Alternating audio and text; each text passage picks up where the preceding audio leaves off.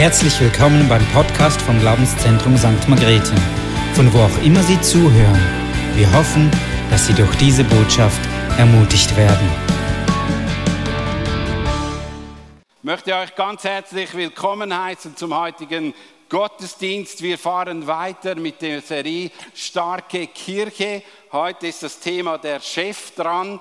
Und ich möchte mit euch einfach nochmal letzte Woche anschauen, weil ich habe so eine starke Botschaft gefunden. Die Merkmale von einer starken Kirche sind folgendes. Eine starke Kinderkirche hat die Merkmale, dass die Menschen, die in diese Kirche gehen, die Identität in Jesus Christus haben. Dass sie, die, dass sie auch in ihrer Berufung würdig wandeln und dass sie die Einheit bewahren, die Gottes Geist gegeben hat. Und das ist ein Ziel, das wir miteinander verfolgen und wir sind dankbar, dass wir diese, diese Serie miteinander durchführen dürfen. Auch im Livestream schön, dass du dazu kommst und dass du dabei bist. Wir freuen uns auch, die YouTube Generation zu erreichen. Und wir haben so viele gute Rückmeldungen, wo wir von überall her hören, dass du da bist, auch wenn du in den Ferien bist. Schön hörst du zu und schaust du in unsere Kirche rein. Ich möchte mal so beginnen. Wenn wir über die Kirche eine Lehre machen, dann ist es sehr schwierig, weil es gibt so viele verschiedene Formen von Kirchen, wie es auch Denominationen gibt oder wie wir auch erleben in unserer Zeit. Die Kirchengeschichte zeigt, da gibt es so viele Denominationen und jede Denomination denkt, so wie sie Kirche baut, ist richtig.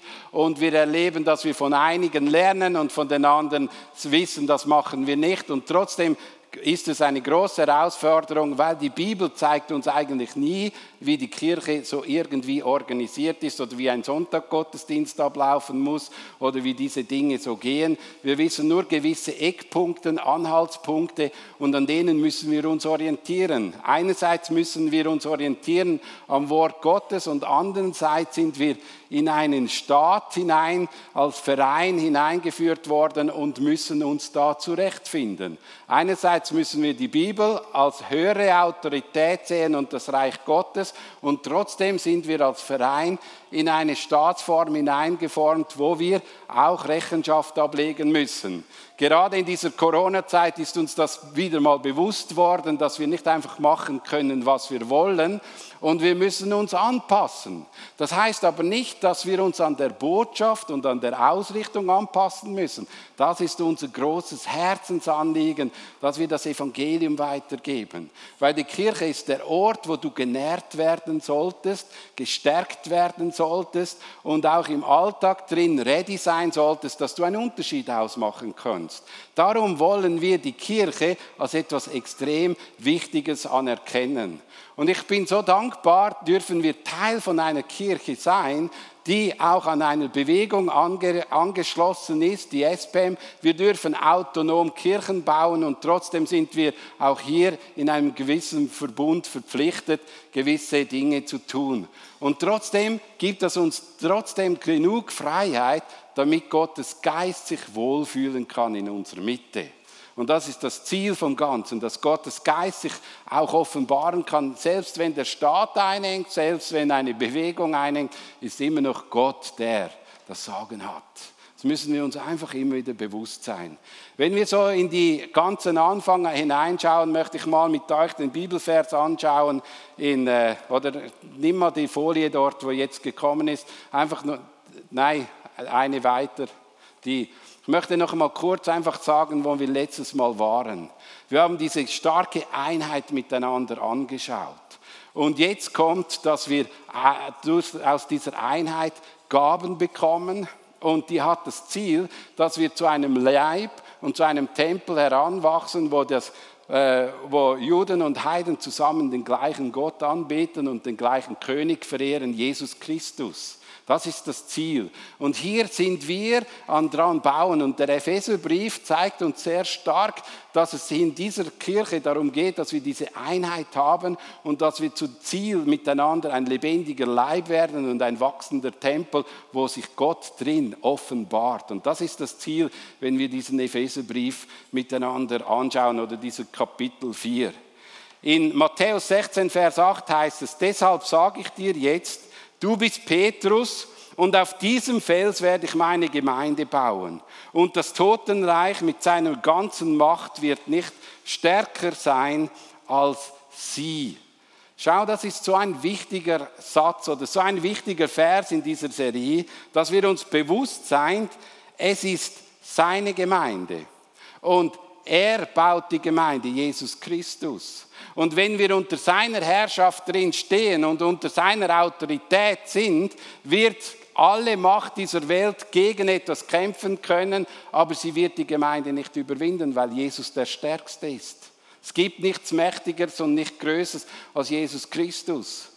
Und wenn wir so ein bisschen in die, in die Geschichte von Jesus hineinsehen, merken wir, wie Jesus zwölf Menschen genommen hat, bevor die Kirche da war, hat er zwölf Menschen genommen, mit denen hat er zwei wichtige Impulse reingesetzt. Er hat ihnen gezeigt, wer der Vater im Himmel ist. Er hat ihnen gezeigt, wie man Beziehung lebt mit dem Vater im Himmel. Und andererseits hat er ihnen gezeigt, wie man miteinander zusammen in dieser Gemeinschaft leben sollte. Bevor es ein Gebäude gab, bevor es eine Kirche gab, hatten die zwei wichtigsten Elemente, die auch in unserer Kirche nicht fehlen dürfen, die Gemeinschaft zu Gott und die Gemeinschaft zueinander geformt. Und das ist der Schlüssel für die Kirche, dass wir in Beziehung zu ihm und in Beziehung zueinander kommen. Das baut die Kirche auf. Jesus war eigentlich der Gründer dieser Gemeinde und als Gründer erwählt er eben diese zwölf Menschen und es ist schon wichtig, dass wir auch hier sehen, wir können auch von Jesus lernen, wie man eine Gemeinde gründet. Er hat zuerst die Menschen zusammengestellt als Team, wie man leben sollte und hat dann die weitergebaut. Und der zweite Punkt als Gründer unterwies er seine Jünger. Er nahm diese Zeit, wo er mit diesen Menschen in Gemeinschaft war, hat er sie Gemeinschaft unterwiesen. Er hat sie er hat sie geschult. Und wenn wir Johannes 13 anschauen und Johannes 17, entdecken wir, was die Lehre drin war, wo sie miteinander darüber geredet haben. Und ich möchte euch wirklich empfehlen, diese, zwei, diese drei Kapitel mal durchzulesen, zu merken, was war Jesus wichtig, was sie lernen sollten von der Gemeinde, bevor als die Gemeinde eingesetzt wurde. Und das Wichtigste und wo wir einfach dafür uns bewusst sein müssen, dass es eine Kirche gibt, hat einer einen großen Preis gezahlt. Die Kirche ist der Preis von Jesus Christus. Er hat sein ganzes Leben dahingegeben. Er hat sein ganzes Leben für die Kirche hingegeben. Und das muss uns bewusst sein. Sein Blut ist es gewesen, dass die Kirche entstehen konnte. Und wenn wir dieses Verständnis nicht haben, wird die Kirche immer etwas Billiges sein ja, man, es braucht es nicht, es ist nicht notwendig. Ja, heute haben wir so viele Ausreden, dass wir nicht in einen Gottesdienst gehen müssen oder dass wir äh, Teil einer Kirche sein sollen, weil es ist ja gar nicht mehr so wichtig. Ich kann Gott in der Natur pur erleben. Ja, das ist so. Ich kann Gott zu Hause auf dem Sofa erleben.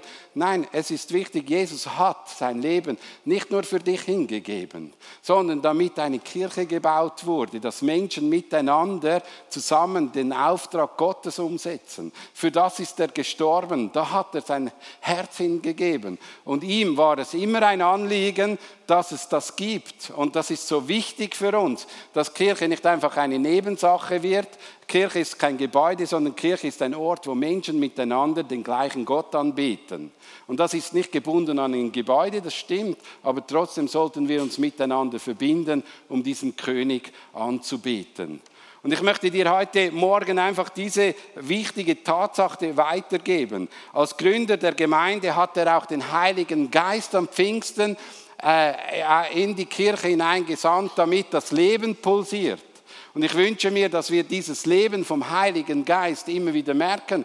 Und das Einzige, was uns Einheit bildet, haben wir dort auch gesehen, ist der eine Geist der bindet uns zusammen, der führt uns miteinander vor Gott, der ist so wichtig für unseren ganzen Alltag. Und interessant ist, wenn wir nochmal zurückgehen, er hat auch als Eckstein ist er eingesetzt worden, dieser Jesus Christus. Und er hat diese Jünger zuerst vorbereitet. Und es ist auch so wichtig, wenn wir äh, äh, Galater 2,9 lesen, da steht, die als die Säulen der Gemeinde galten. Das war Jakobus, Petrus und Johannes. Und diese drei Jünger wurden ganz besonders ausgerüstet, ganz besonders zugerüstet von Jesus, dass sie danach eine Schlüsselposition einnehmen für die erste Gründung der Kirche. Petrus war der Gründer und Jakobus war zuerst in Jerusalem. Und interessant ist, dass Johannes eigentlich auch der sehr wahrscheinlich der Gemeindeleiter war von Ephesus.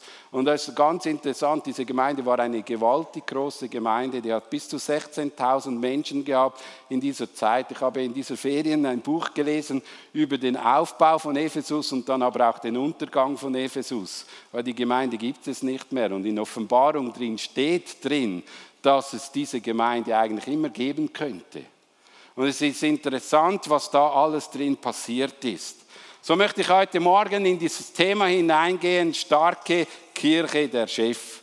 Ich möchte ein Statement von Anfang an sagen. Der Chef einer Kirche bin nicht ich als leitender Pastor. Der Chef einer Kirche ist nicht der Vorstand oder die leitenden Pastoren.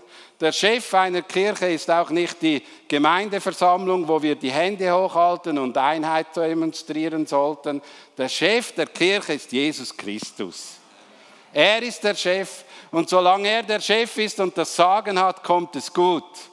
Sobald der Mensch in den Vordergrund rückt, wird es schwierig. Dann wird die Gemeinde kritisch und die Gemeinde wird spalterisch, die Gemeinde wird auch herausfordernd sein. Unser größtes Anliegen muss immer sein, dass Jesus Christus der Chef der Kirche ist.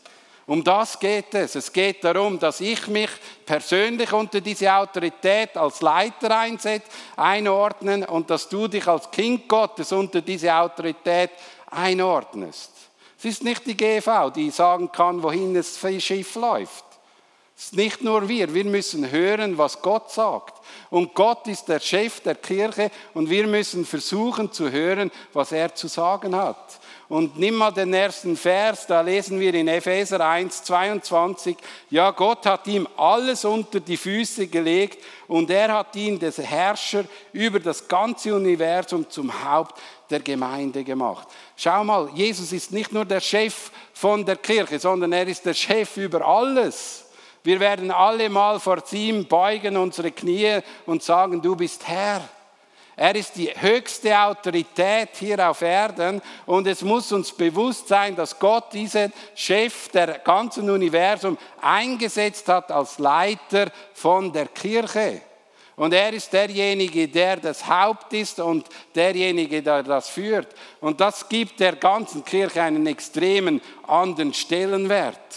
Und interessant ist, dass dieser Sohn Gottes so eine Autorität bekommen hat, hat er nie ausgenützt, sondern er hat sie immer zum Wohl der Menschheit eingesetzt. Er hat seine Autorität nie für sich in Anspruch genommen, als er hier auf Erden ist, sondern immer im Wohl zu dir und zu mir. Und so sollten auch wir genau diese Gesinnung haben, wenn wir Reich Gottes bauen. Wir sollen es nicht für unsere Wünsche tun, nicht für unsere Bedürfnisse, sondern zum Wohl des ganzen Leibes. Das ist unsere Aufgabe, das ist unsere größte Maxime, dass wir die Gesinnung von Jesus übernehmen und nicht unsere Kirche bauen, sondern seine Kirche bauen, weil er ist ja der Chef. Und das soll uns im Herzen drin bewusst sein.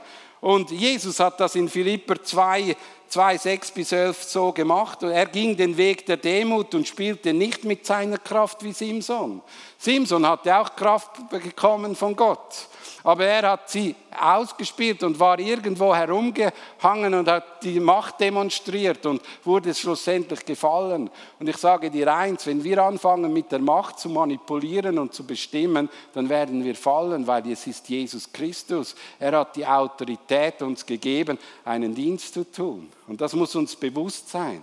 Und was auch ganz wichtig ist, in Epheser 25 und 26 lesen wir, und ihr Männer, liebt eure Frauen, liebt sie so, wie Christus die Gemeinde geliebt hat.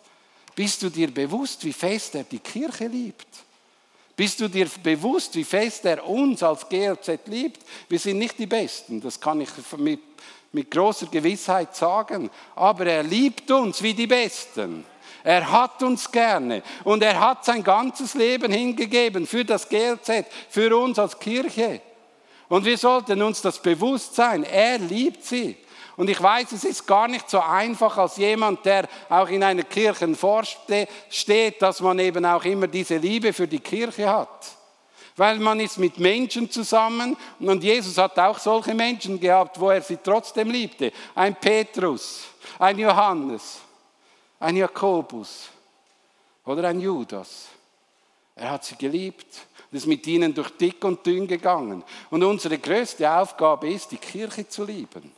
Es ist eine wichtige Aufgabe. Neben dem, dass wir Gott lieben, ist es wichtig, dass wir den Nächsten und die Kirche lieben. Und die Kirche ist nicht einfach so ein Vierlefanz, sondern einer hat sein ganzes Leben hingegeben und hat uns vorgezeigt, was es heißt, sie zu lieben. Und das wünsche ich mir, hey, dass wir wieder verliebt werden in unsere Kirche. In unsere Kirche. In unsere Kirche mit unseren, uns als Gliedern. Mit uns als Menschen. Mit uns als Menschen, die Fehler machen. Und trotzdem lieben wir es. Auch wenn ich mal enttäuscht worden bin, auch wenn ich mal nicht äh, begrüßt worden bin oder wenn ich auch nicht dieses oder jenes erleben durfte, auch wenn ich mal einen Weg gehen musste, der mir nicht gepasst hat. Es ist immer noch der Ort, den wir lieben sollen. Nämlich, er vergleicht etwas ganz Interessantes. Er nimmt das Ehebeispiel. So wie Mann und Frau einander lieben sollen, so hat er die Kirche gemeint. Und die Frau sollte immer das Wertvollste sein, das Wichtigste sein.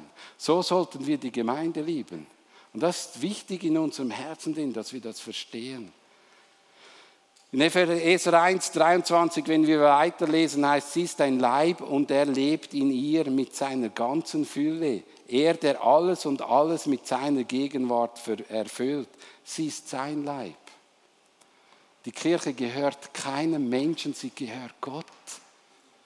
Sie gehört nicht uns, sie gehört ihm. Und wir müssen das in Herzen drin verstehen, dass es nicht um meine Kirche geht. Und so oft höre ich die, die, diese Aussage, ja, es geht ja um dich und es geht um das. Nein, es geht um Jesus. Er ist der Chef, ihm gehört sie. Ihn könnt ihr anklagen. Ihm könnt ihr sagen, was nicht Ordnung ist oder all diese Dinge.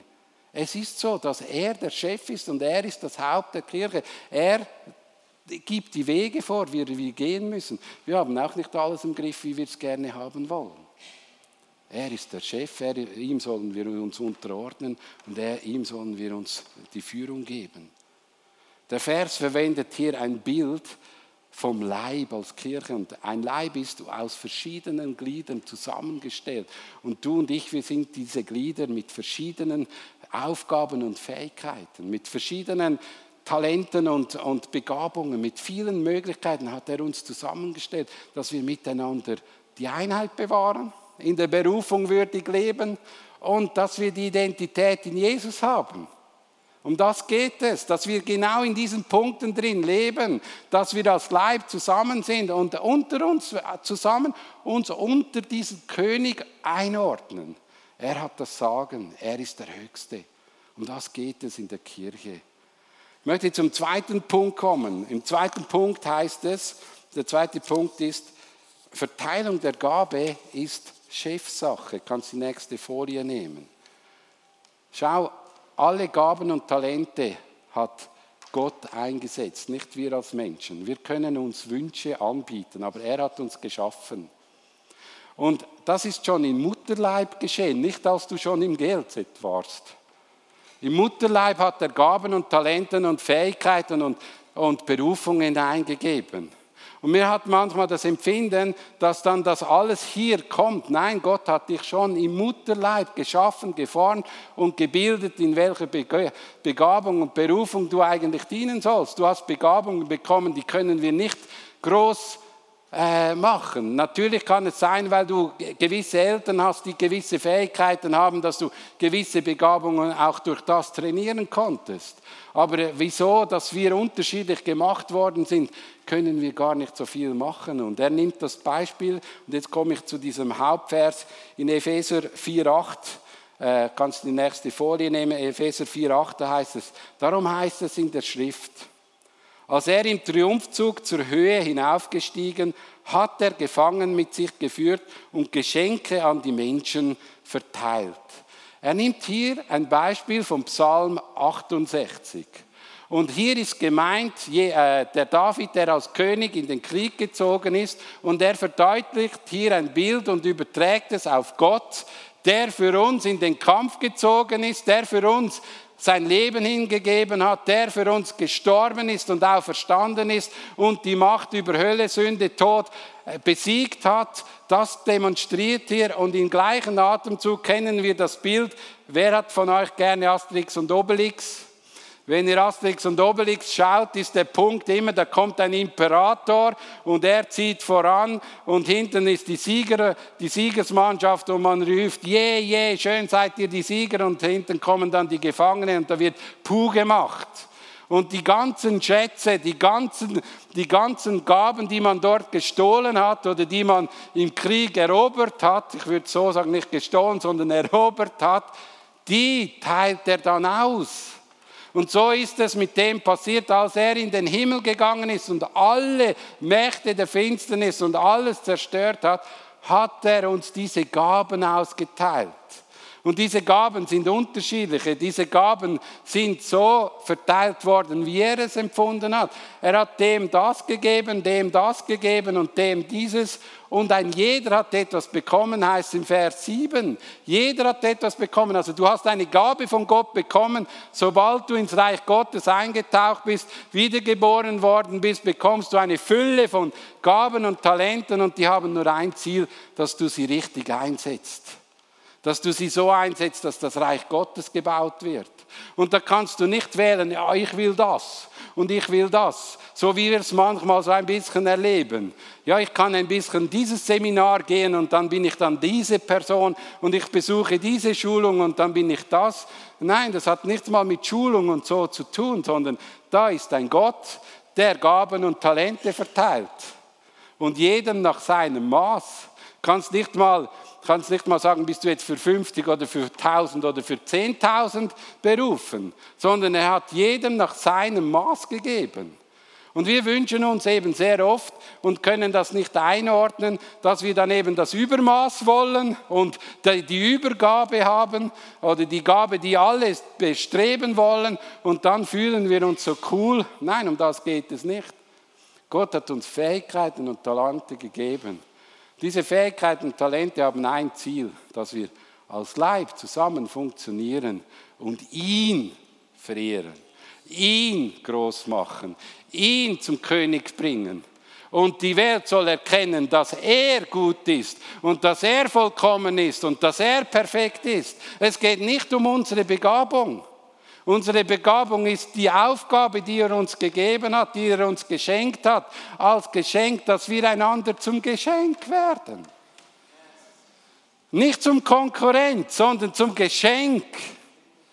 Und das soll unser Herz bewegen, dass wir eigentlich miteinander zum Geschenk geworden sind. Gott hat uns unterschiedlich begabt. Und überall, wo wir drin fingern, wo wir nicht fingern sollten, dann wird das Leben schwierig. Und das wird wahnsinnig schwierig, weil du Gaben und Talente benötigst, die du eigentlich bitte nicht brauchst. Es kommt nicht gut. Wenn ich ein Buch schreiben würde, kommt es nicht gut. Wenn ich der Worship-Leiter wäre, käme es nicht gut.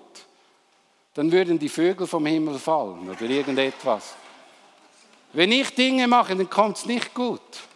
Aber für das haben wir Ergänzungen.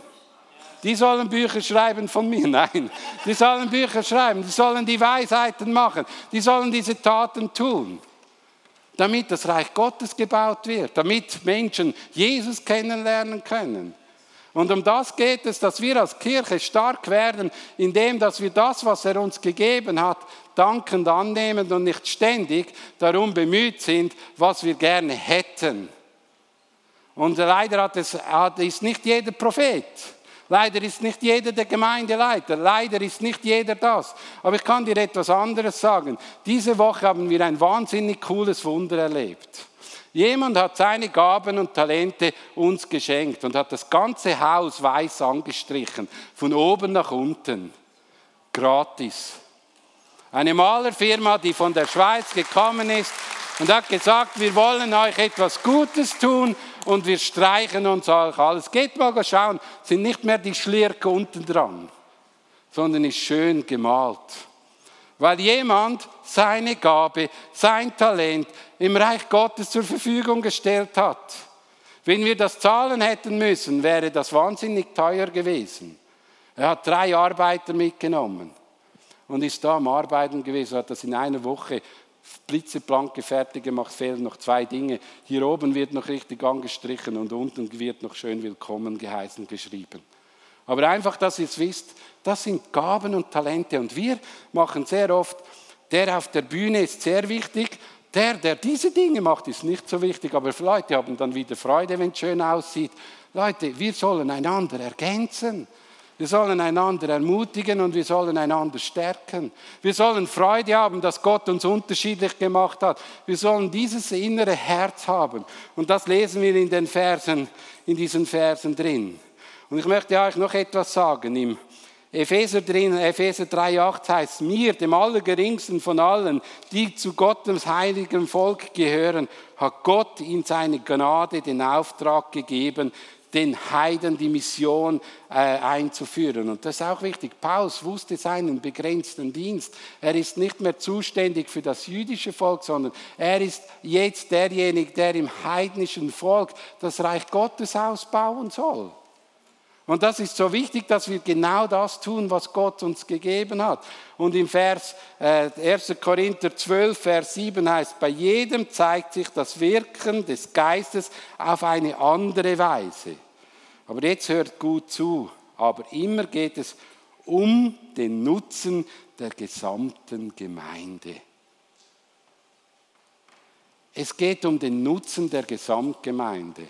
Und zu lange habe ich erlebt, dass wir einfach nur Dienste getan haben für meinen Nutzen. Es muss die gesamte Kirche in der Ausrichtung unterstützen. Es geht, und auf das, ich bin auf zwei Dinge allergisch. Wenn es Menschen abhängig macht, wenn Personen im Dienst dann plötzlich nur noch bei dieser Person stehen und nichts mehr anderes gilt. Und anders, wenn Menschen anfangen, ihre Träume und Visionen zum Nutze zu machen. Es geht um das Wohl der Gesamtkirche. Und das hat Jesus Christus uns vorgelebt. Er war demütig, ging auf diese Erde, diente uns Menschen und diente Gott, ließ sich vom Heiligen Geist leiten und er hat ein Ziel gehabt, dass der Leib so stark und so kraftvoll wird, dass die Gemeinschaft, so ein Durchdringen der Gesellschaft hat, wo wir in Apostelgeschichte drin sehen, was möglich wäre, wenn wir als Kirche zusammen unter die Autorität Gottes kommen und unsere Gaben und Talente für ihn einsetzen und nicht für uns. Was wäre möglich? können wir in der Apostelgeschichte durch, durchlesen. Was wäre möglich, wenn wir uns unter ihn einordnen mit unseren Gaben und Talenten? Was wäre möglich? Und ich sage das auch hier in dieser Kirche. Was wäre möglich, wenn all das, was Gott uns geschenkt hätte, ein Ziel zum Folgen hat, dass Jesus Christus verehrt wird? Ich kann dir eines sagen, dann haben wir in dieser Gesellschaft, machen wir einen Unterschied und es wird sich etwas bewegen. Und das glaube ich, da bin ich hundertprozentig überzeugt. Und ich möchte dir nochmal einfach auf das Herz legen. Schau, für die Verteilung der Gaben und Talente ist auch nicht Patrick Noser verantwortlich, sondern Gott. Der Heilige Geist, er teilt aus. Und unsere Aufgabe ist, die Menschen dorthin zu führen, wo Gott sie haben möchte wo Gott sie haben möchte. Nicht ich, sondern Gott sie haben möchte. Weil dort wird etwas freigesetzt. Und das geht es. Der letzte Punkt ist, den Wachstum verdanken wir auch dem Chef. Das ist auch so wichtig, dass wir das verstehen. Der Wachstum verdanken wir nicht uns selbst, sondern der Chef. Und ich lese euch etwas vor. Das heißt nämlich, ihm verdankt der Leib sein gesamtes Wachstum. Ihm Jesus Christus. Ihm. Nicht den tollen Prinzipien. Natürlich müssen wir uns hingeben und das Beste geben. Wir können jetzt nicht auf dem Stuhl sitzen und sagen, ja Jesus, mach jetzt mal. Sondern wir sollen uns mit diesen Gaben und Talenten, die, wir die, er, uns hinge, äh, die er uns geschenkt hat, hingeben ihm. Und dann geben wir das Beste aber das Tüpfchen drauf gibt Gott. Und das ist so wichtig, dass wir das verstehen. Es geht nicht darum, all der Wachstum, der geschehen ist in der Vergangenheit und immer wieder, ist doch nicht wegen den Menschen, ist wegen Gott. Die zwar von Gott geführt die richtigen Dinge getan haben, das ist schon so. Aber es ist immer noch Gott, der das Wachstum schenkt. Lesen wir 1. Äh, Korinther 3, 6, da heißt es, ich, Paulus, habe gepflanzt, Apollos hat begossen, Gott aber hat das Wachstum geschenkt. Auf wen kommt es jetzt nun an? Doch nicht auf den, der pflanzt oder auf den, der begießt, sondern auf dem, der das Wachstum schenkt. Ganz einfach. Einfache Lektionen. Und wie oft finden wir uns wahnsinnig wichtig? Wie oft? Wie oft finden wir uns so wahnsinnig entscheidend, dass wir das Tüpfchen auf dem i sind, der den Unterschied macht, wegen meiner Heiligung, wegen meiner Begabung, wegen meinen Finanzen. Sorry, vergiss es. Gott ist es, der Wachstum schenkt. Wir haben eine Aufgabe, wir sollen uns unter ihn einordnen und das Beste geben, jawohl. Aber er ist derjenige, der Wachstum schenkt. Und das wünsche ich mir, dass wir uns das, beginn, das äh, einfach auch, auch hilft. In Vers B heißt es, mit Hilfe all der verschiedenen Gelenke ist er zusammengefügt, durch sie wird er zusammengehalten und gestützt und jeder einzelne Körperteil leistet seinen Beitrag entsprechend der ihm zugewiesenen Aufgabe. Das ist unsere Aufgabe, dass wir den Auftrag, den Gott uns gegeben haben, richtig ausführen. Nicht 100, nicht 200 und es muss nicht jeder das Gleiche machen, aber jeder das, was Gott gesagt hat. Und dann geschieht etwas, dann kommt ein Zusammenhalt. Dann kommt dieser Geist der Einheit, der uns zusammenführt. Dann gehen wir für das gleiche Ziel. Dann haben wir die gleiche Schau. Dann kämpfen wir nicht gegeneinander, äh, wie es einmal war. Die einen sind für die Ranger und die anderen sind für die Teenies und die anderen sind für die Yugi. Hey, sorry, das gab's mal hier. Es geht nicht um das, es geht um den gleichen Gott den wir anbeten. Es geht um ihn. Es sind die gleichen Kinder, ob sie hier als Baby kommen, kommen sie dann zuerst in die Ranger und dann in die Teenie und dann in die Jugend. Und wenn wir Verständnis hätten, miteinander zusammen Reich Gottes zu bauen, dann passiert etwas. Und so oft ist es dann, diese Arbeit ist wichtig und diese Arbeit. Nein, jede Arbeit ist genau gleich wichtig. Das Pflanzen ist wichtig und das Gießen ist wichtig. Aber wichtig ist, dass Gott Wachstum schenkt. Und um das geht es in deinem und meinem Leben, dass du den Auftrag tust, den Gott dir aufs Herz gelegt hat. Haltet euch an den, der das Haupt der Gemeinde ist, steht in Kolosse 2,19. Er sorgt dafür, dass das, der ganze Leib gestützt und zusammengehalten durch die verschiedenen Gelenke und Bänder so wächst, so wächst wie Gott es möchte. Merken wir etwas? Es geht nicht um uns in der Kirche, sondern um ihn. Merken wir das? Es geht nicht um meine Wünsche, es geht um ihn. Es geht nicht, was mir wichtig ist, es geht um ihn. Er ist der König, er ist der Herr. Er ist der Herr. Gib mal die letzte Folie.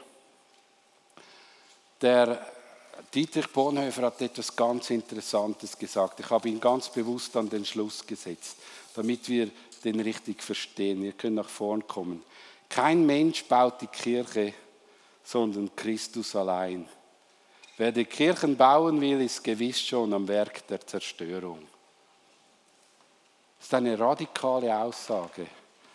Aber das Wort Gottes sagt, wo der Herr das Haus nicht baut, ist die Arbeit umsonst. Wo der Herr die Stadt nicht bewacht, wacht der Wächter umsonst. Und ich glaube, das soll uns einfach mal bewusst sein. Hey Leute, es geht nicht um mich, es geht nicht um dich, es geht um ihn. Und als Kirche wollen wir ihn ehren, ihn verehren und ihn groß machen. Und wenn du heute Morgen hier bist und dir die Frage stellst, ja, was ist jetzt meine Aufgabe? Deine Aufgabe ist, dass das, was wir gehört haben letztes Mal, nimm die Berufung, die Gott dir gegeben hat und lebe würdig in dieser Berufung. Nimm die Identität nicht in deiner Berufung, lebe sie nicht in deiner Berufung, sondern in Jesus Christus und bewahre die Einheit, die Gott uns geschenkt hat. Und dann werden wir eine starke Kirche, wo einen Unterschied in der Gesellschaft macht. Und das ist das, was ich heute Morgen euch sagen wollte. Heiliger Geist, ich danke dir, dass du uns als Kirche neu bewusst machst, dass es nicht um Menschen geht alleine. Es geht auch nicht um ein Gebäude, sondern es geht um dich als König, der Menschen zusammengestellt hat mit unterschiedlichen Fähigkeiten und Talenten, der uns eine Aufgabe gegeben hat, dass wir gemeinsam Reich Gottes bauen. Und Heiliger Geist, ich bete darum und bitte darum, dass wir alle Macht der Spaltungen brechen und uns auf dich ausrichten können, weil wir wissen, dass du derjenige bist, der vorangehen möchte mit uns. Und ich wünsche mir auch heute Morgen, dass etwas von dem, was ich gesagt habe, im Herz hangen bleibt und uns weiterentwickelt in unserer Ausrichtung.